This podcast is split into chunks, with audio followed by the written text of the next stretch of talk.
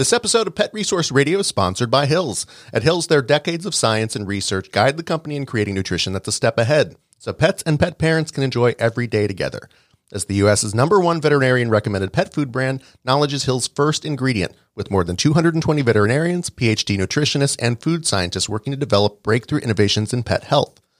Hill's prescription diet, therapeutic nutrition, plus the company's everyday foods, Hill's science diet, Hill's healthy advantage, and Hill's bioactive recipe are sold at vet clinics and pet specialty retailers worldwide. For more information about Hills, their products, or their forward thinking approach to nutrition, visit them at hillspet.com or hillsvet.com or connect with them on Facebook, Twitter, YouTube, and Instagram.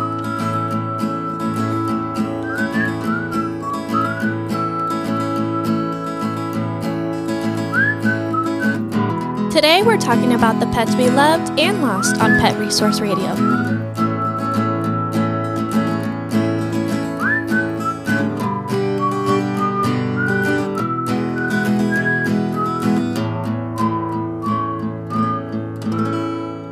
From the Pet Resource Center of Kansas City, I'm Sierra Howe. And I'm Dave Shapiro. And yes, indeed, welcome to the program. We're coming to you from the room we call the Fishbowl here at the Pet Resource Center of Kansas City.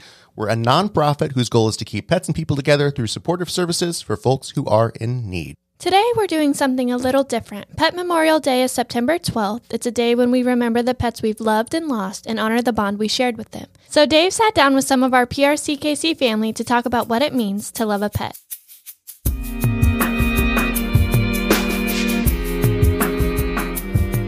I have a cat named Squeaks. She's the cat of my life and my first pet as an adult. She's routine oriented, like me. Every morning, without fail, after I put on some clothes and made my way toward the living room, Squeaks makes a beeline for her taco truck scratcher, which is a double decker scratch pad. She hops on top of it, and I come over and give her scritches and pets. She squeaks and chirrups and bonks her little head against the carpeted leg of the cat tower next to it, purring. She flops down and shows me her belly, and I rub my fingers down her little spine. This goes on for maybe a minute or two, and then we go our separate ways, me to work and her to napping, most likely. We have other routines too, like the spaceship, where she jumps into a particular box and I fly her around the apartment. No one else is allowed to do this. She'll jump out if they try. Anyway, this is all to say that we love each other very much. The average indoor cat lives to be 10 to 15 years old. Squeaks is seven now, so I've been thinking lately about the end of her life when will it happen? How will it happen? And, and what in the world will I do? I, I don't deal well with change and loss very well in the best of times. And I'm very lucky in that it's been a long time since I've lost someone close to me. So I am, of course, terrified. Pet Memorial Day, September 12th, is a day for us to reflect on the pets that we've lost. I wanted to do an episode of the show about it since we haven't touched on loss as much. So I thought, why not turn to my team? To a person, they all have more experience living with and losing pets than I do. So I put out a call I want to sit down and record them telling me about a pet they'd loved and lost.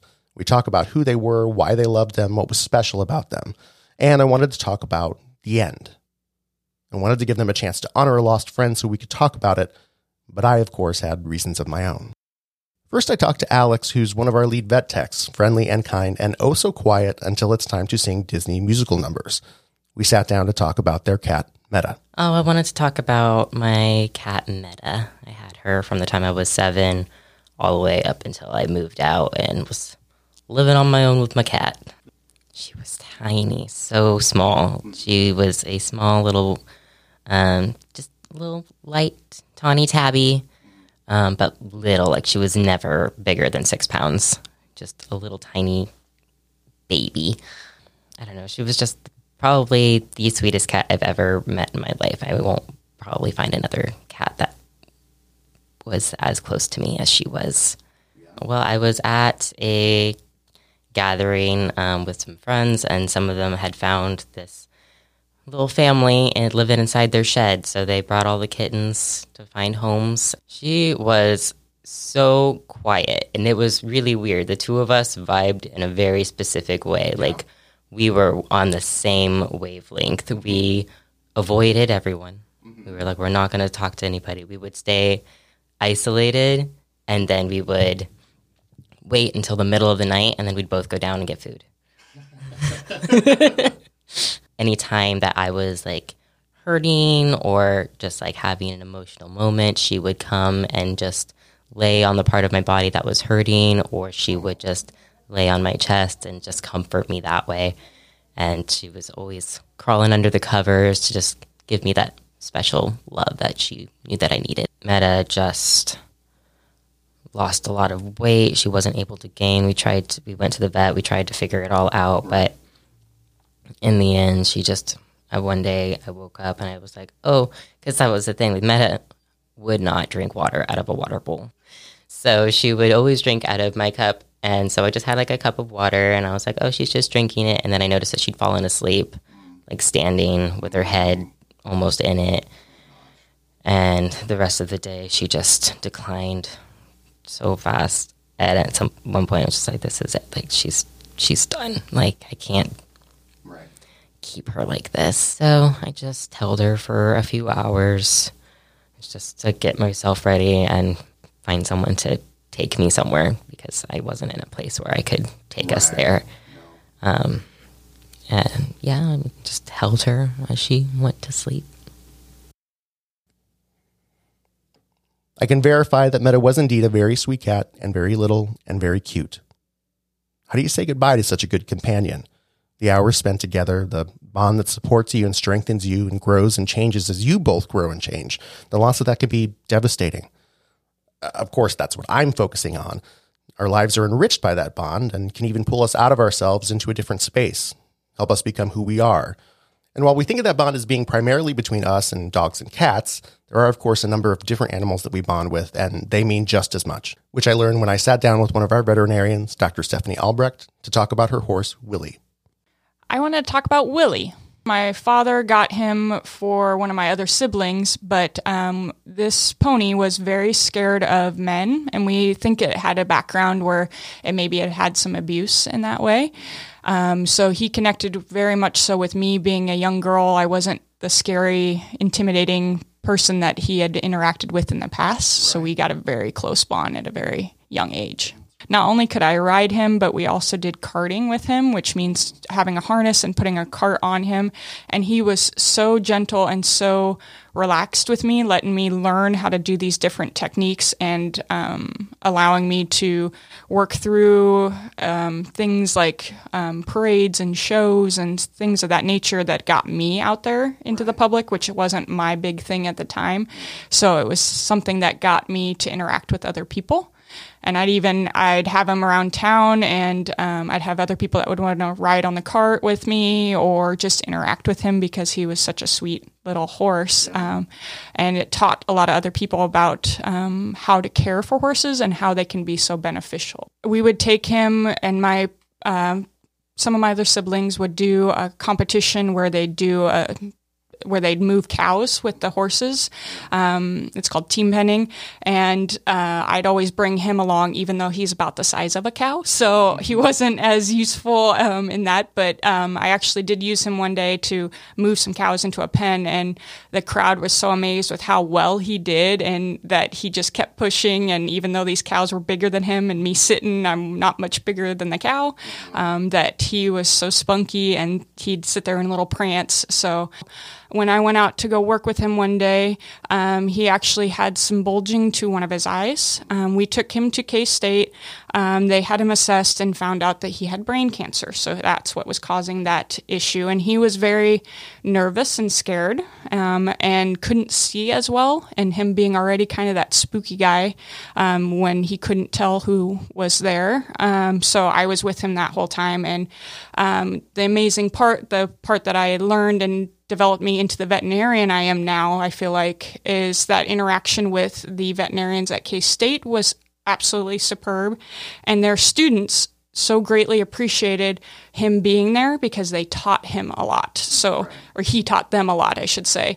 Um, one about different types of cancers and how the body is affected by that. Um, they said at that time um, they hadn't, they'd only been working with healthy horses. And so learning how the body responds to an illness and how the body um, compensates for it, I guess is the best way to put it, taught them a great deal to also better them. So not only did he enrich my life and teach me a great deal, he taught all those students and the other veterinarians there a great deal to move forward in the veterinary field, which he didn't even make the end of his life just the last moment. He made sure he enriched everybody's life at that moment. So it was an amazing moment for him to be able to be part of this world and something great that I now think of him all the time of how many lives he touched in that moment and how many lives throughout his life he touched. So Honestly, this is very much what I would expect from someone as dedicated to educating people as Dr. Steph. The admiration in her voice when talking about Willie made me think about the long lasting changes pets make in our lives. We can learn so much from them, and it's fair to say that they change our lives irrevocably. Dr. Marta Andelson, one of our other vets, brought a different kind of energy to our talk, and her experience with her parakeet Cheeks was a very formative one for her. I got Cheeks when I was in sixth grade, and Cheeks spent a lot of time with me from sixth grade to probably 11th. It was definitely sometime in high school when Cheeks died. Um, Cheeks came into my life because my best friend at the time, Jill, had recently got a parakeet named Reese. And I thought having a parakeet sounded like the best idea in the world because I wanted to bring my parakeet over so that Jill's parakeet and my parakeet could have play dates. Parakeets don't actually do that. That's not natural behavior for them.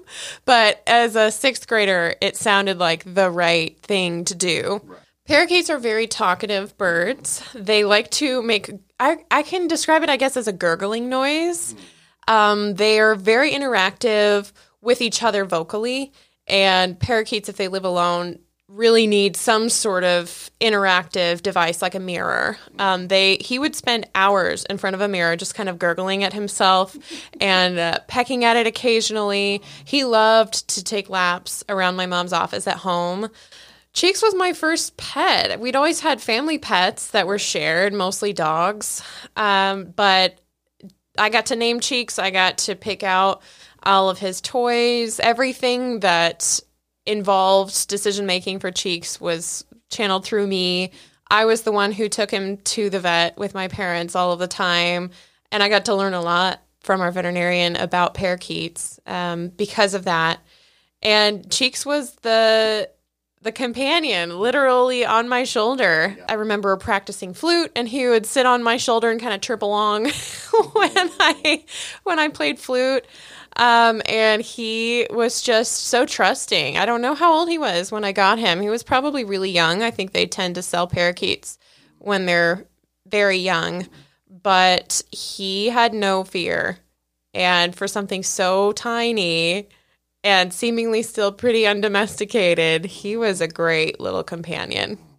I noticed, I think maybe Cheeks was six or seven years old, which is pretty old for a parakeet that he started to lose weight and his feathers weren't quite as bright as they had been. Luckily, our veterinarian was really experienced in dealing with what's called exotic animals, so birds would be included in that and uh, most likely it was kidney cancer, renal failure.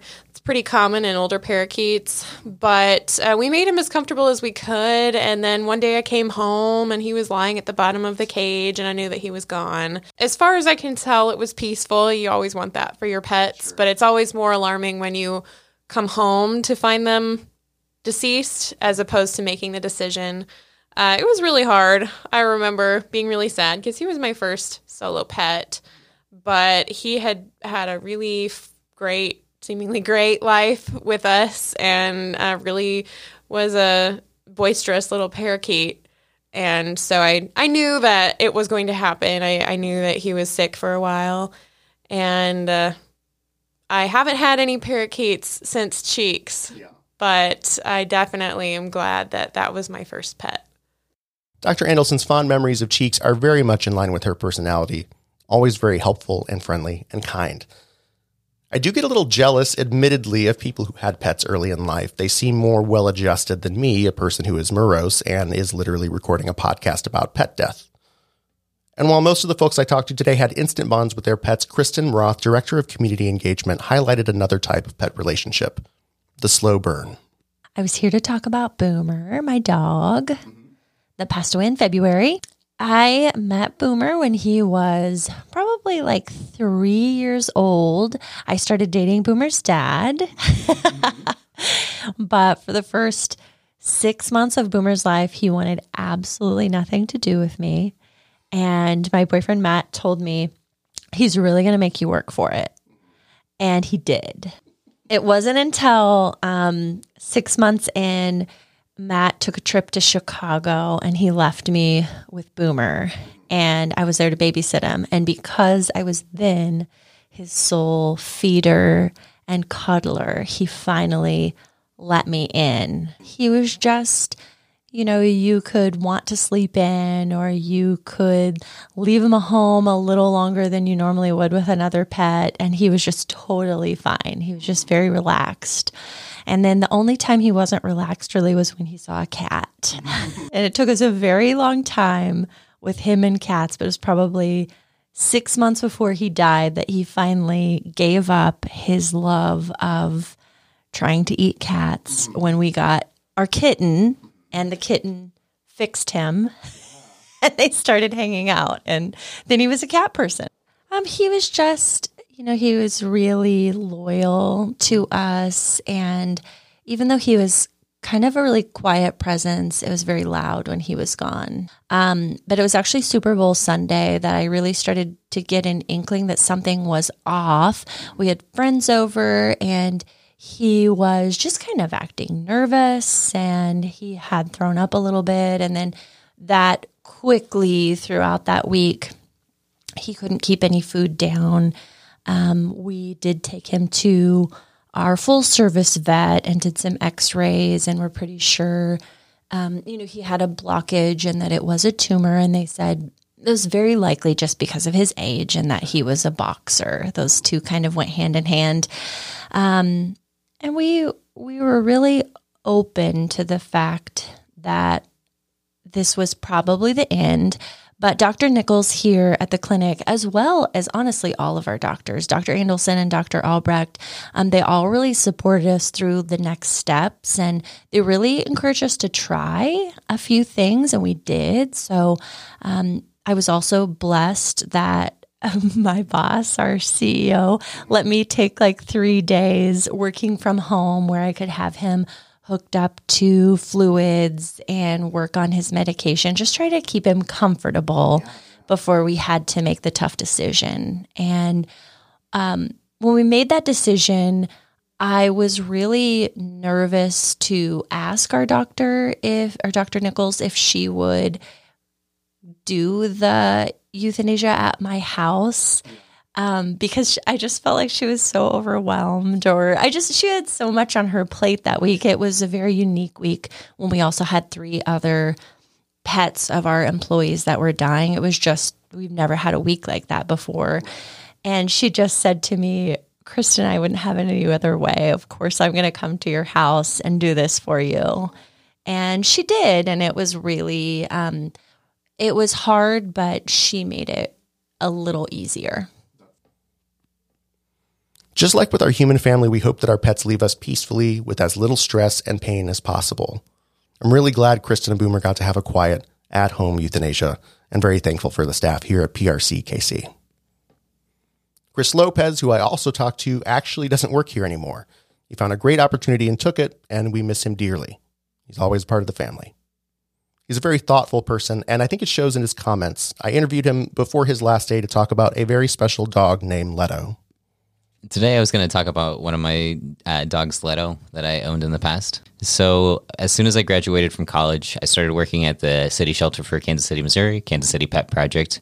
Um, and pretty shortly after that, was introduced to Leto by another staff member.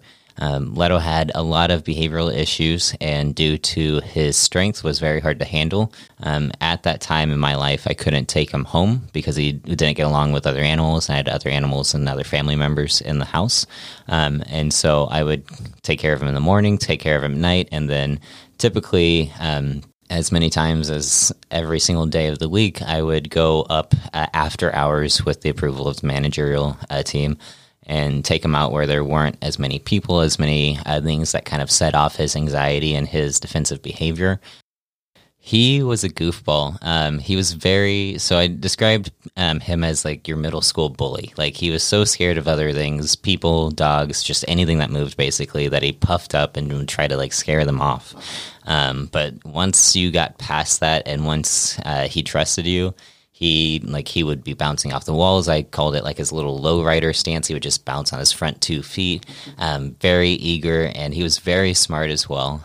Uh, for me, he was a big part of of my life. Uh, he came to me at a point where, as a young adult, um, things could be very confusing, and our nightly walks together like helped define who I am and what I'm passionate about today. So, um, in October of 2020 um, he started having showing some neurological signs. Um, he would be circling or putting his head against the wall, uh, losing weight all of a sudden, and so got to a point where I felt like he needed to go into the vet, um, and so it was a late night run to uh, Blue Pearl, and they confirmed that it was a neurological issue uh, without doing any CAT scans or anything like that. Their assumption was that there was a tumor in his brain. Um, on top of that, he had already been diagnosed with congestive heart failure, so he was on heart meds. If I was going to attempt to try and treat a brain tumor, it would also be taxing on his heart as well as his liver and kidneys that were already um, getting daily doses of medication. Um, and so it, it came down to like the the feeling that I'm sure others can relate to of like it, it gets to a point where it feels selfish to keep them here, um, and it feels like the the Leto that I remember was not the Leto on that night anyway. Um, and as as sad as it was, and as terrible as it was, um, it's. I also know that it's something that with his limitations and, and his story and my story and our story, like I can look back on those times and, and feel good about the time that we spent together. Um, we finally got him out of the shelter. He was living in the basement of Kansas City Pet Project for almost four years, um, and I finally was able to take him home. And so he was at home until his passing, uh, from January until October at least. Um, and it was almost kind of like the the end of the book anyway. Like that was the goal, and it, it almost felt like he was kind of like, all right, I did it. Like, time for the next adventure. Yeah. The way pets come into our lives is strange sometimes, and if you believe in fate, it happens for a reason. Leto's journey into Chris's life was fraught with difficulty and fear, but truly their bond enhanced both of their lives. And then there was Gabby. Gabby works in our call center and just lost her cat Jekyll two weeks before our interview. I was surprised, to be honest, that she wanted to talk about it so soon after. I, I couldn't imagine doing such a thing, but Gabby's a very sweet, very open person, and it soon became clear exactly why she wanted to talk about it.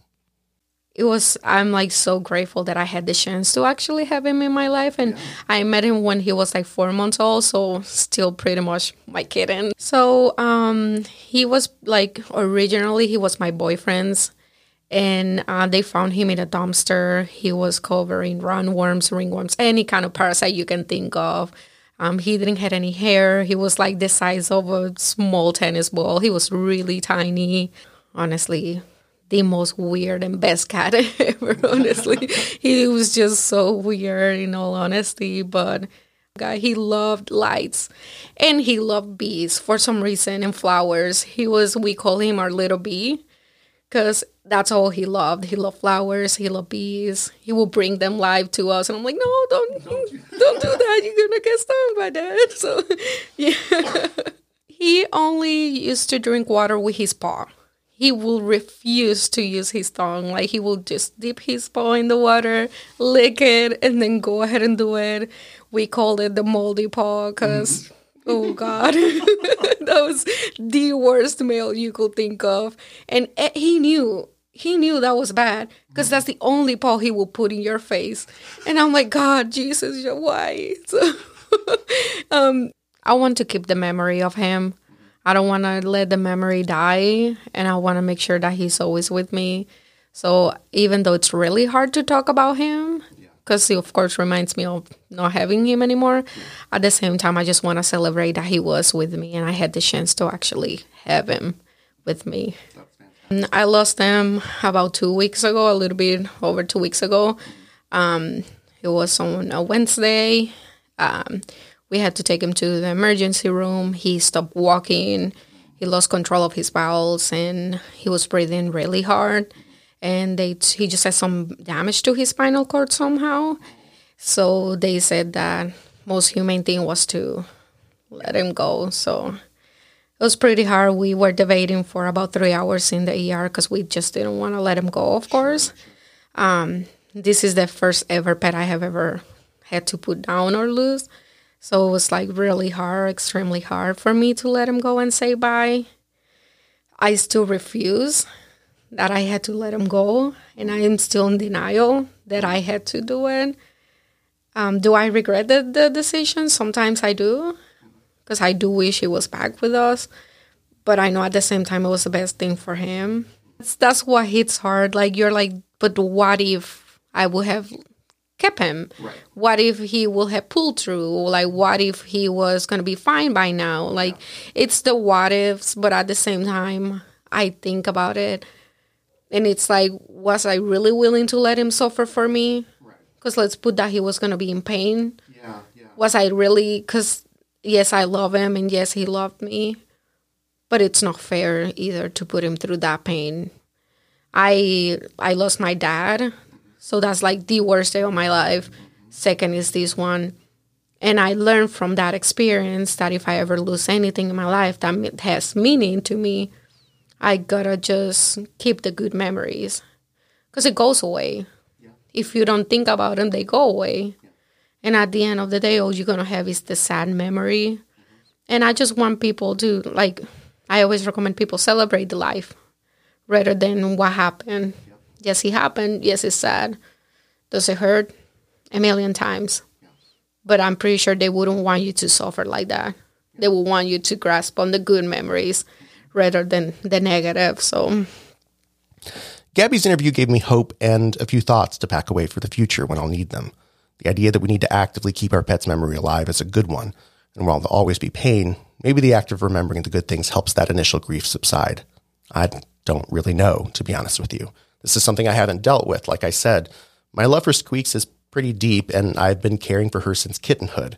The idea of her no longer being in my life is mortifying, but also I'm a pretty anxious person, so I tend to focus on the unknown and try to bring it into existence so I can name it, get power over it, and not get hurt by it. But the truth, as evidenced by the six people I spoke to, is that instead of focusing on the inevitable pain that comes from loss and grief, I should be focusing on the positive stuff. The love that I have in my heart should not be eclipsed by fear. All that does is drown out the present in a wash of noise from a future that hasn't been written yet. I will walk into the living room one morning and Squeaks won't be there. But this morning she was, and tomorrow she will be too, and we will go on one day after the next until we can't anymore. And I will do my best to be present for every minute of it.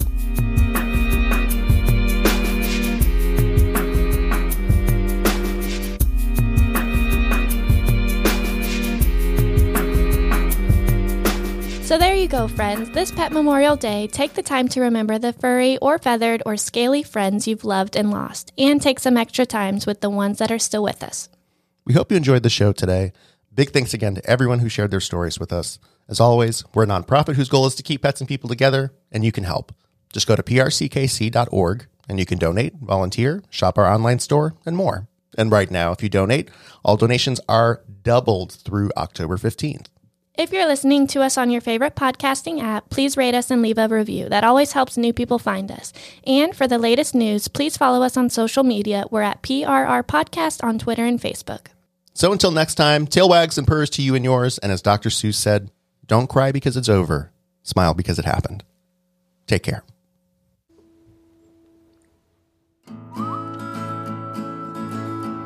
Pet Resource Radio is a production of the Pet Resource Center of Kansas City, produced and hosted by Sierra Howe and David Shapiro, written, recorded, mixed, and edited by Dave Shapiro, music by Hazel Raw Musical Industries, aka me. More info at soundcloud.com slash Hazel Raw Musical Industries.